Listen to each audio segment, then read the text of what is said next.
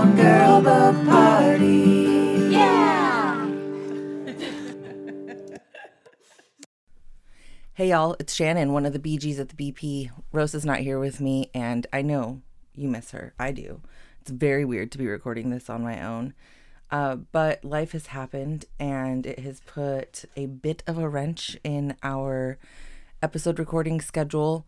So for those of you who don't follow us online and just, um, not just, those of you who rely on our various podcast platforms for the B G B P T, um, here it is. Rosa is doing all of the things with her life right now. She is a full-time student.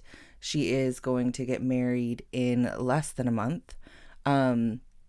She's working a job, and then suddenly one of her children got COVID.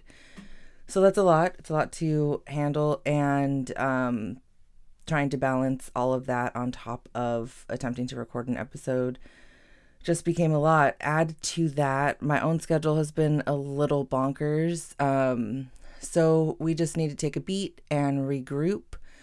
Um, I mean, also, if we're being completely honest with you, when we were at the Madonna Inn for Rosa's bachelorette party, we had these like big dreams of sitting poolside and reading, you know, for hours at a time.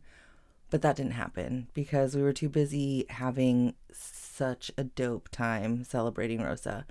Um, so we are always going to be honest with you here at the book party, and our honest statement today, this morning, when you should be listening to an episode on We Deserve Monuments by Jess Hammonds, is it's not ready.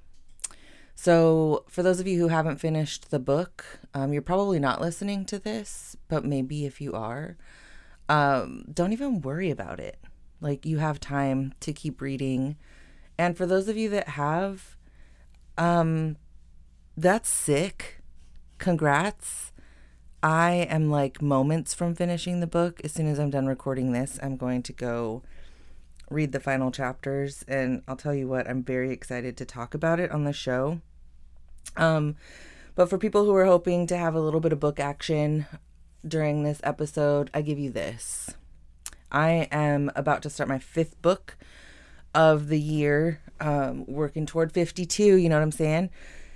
And um, I'm just going to share with you um, one of the books that I've read. Book number three of the year was A Wilderness of Stars by Shay Earnshaw.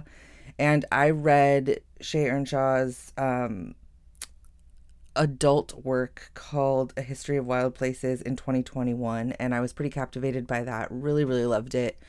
So I was very excited to see that Shay Um, was offering up a Y A piece of work. Um, I love her imagery, and I love sort of like the dystopian um, world that she creates. And I was super stoked about it. And I loved A Wilderness of Stars.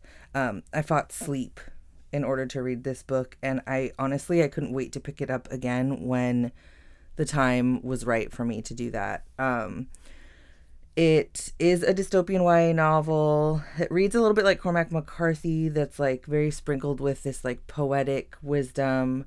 Um, but it, t- yeah, it takes you into like a world that feels um, mysterious and kind of gritty.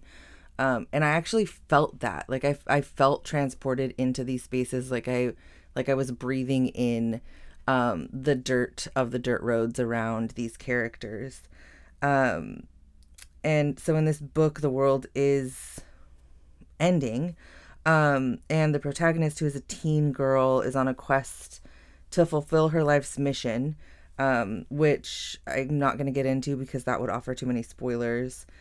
So you'll find in this book um, suspense and grit and like a love story that is, oh, it's so good. I I I loved it. Um, it's all wrapped in near four hundred pages. I really, really recommend it.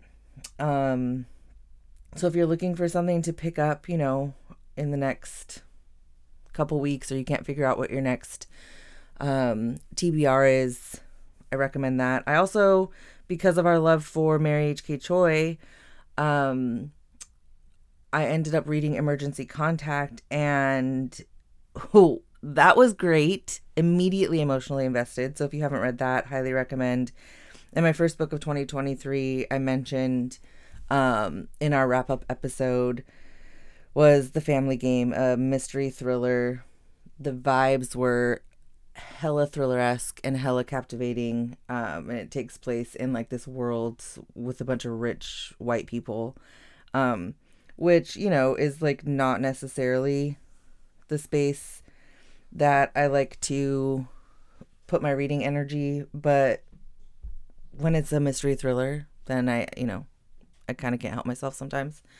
So anyway, um, yeah, we're really looking forward to getting this next episode out to you. I wish I could tell you when that was going to happen.